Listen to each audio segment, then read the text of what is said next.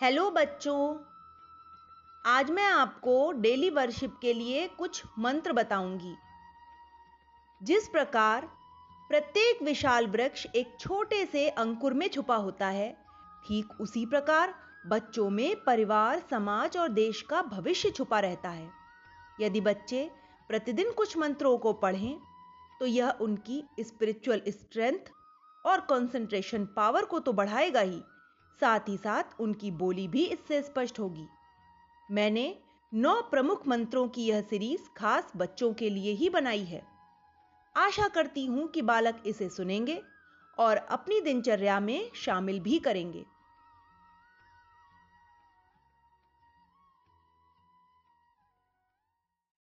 हम अपने मंत्र पाठ की शुरुआत गणेश जी की स्तुति से करेंगे। गणेश जी, बुद्धि और ज्ञान के देवता हैं। आइए प्रारंभ करते हैं।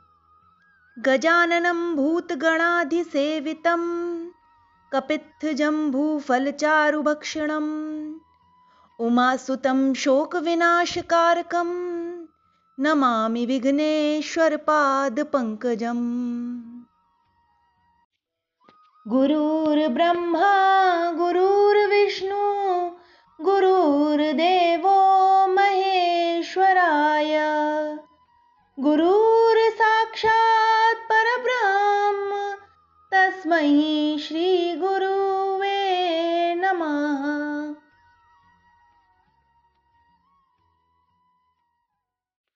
त्वमेव माता च पिता त्वमेव। त्वमेव बन्धुश्च सखा त्वमेव। त्वमेव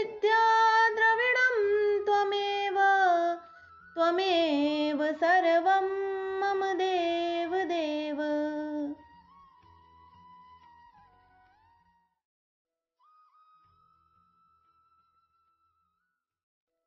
कर्पूरगौरं करुणावतारं संसारसारं भुजगेन्द्रहारं। सदा भवं भवानी सहितं नमामि।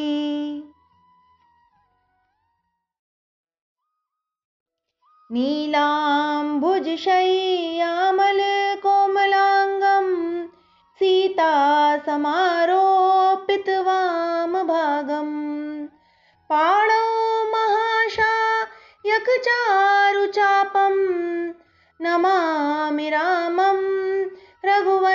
रघुवंशनाथम्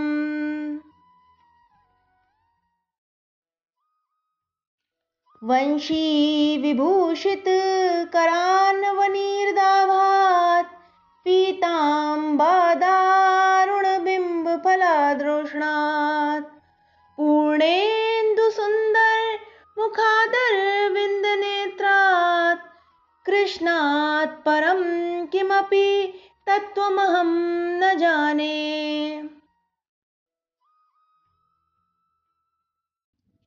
शान्ताकारं भुजगशयनं पद्मनाभं सुरेशं विश्वाधारं गगनसदृशं मेघवर्णं शुभाङ्गं लक्ष्मीकान्तं कमलनयनं योगविर्ध्यानगम्यं वन्दे विष्णुं भवभयहरणं सर्वलोकैकनाथम्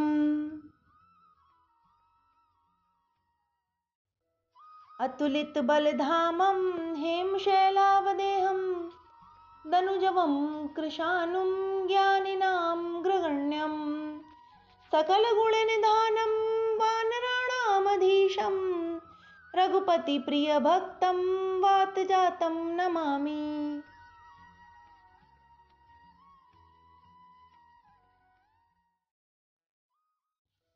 ॐ भूर्भुवत्स्वः तत्सवितुर्वरेण्यं।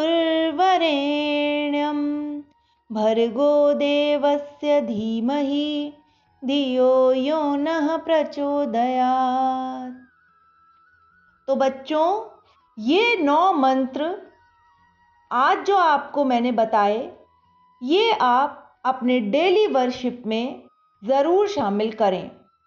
आशा करती हूँ कि सभी इसका पालन करेंगे और पूरे मनोयोग से इन मंत्रों का उच्चारण करेंगे। Okay bye.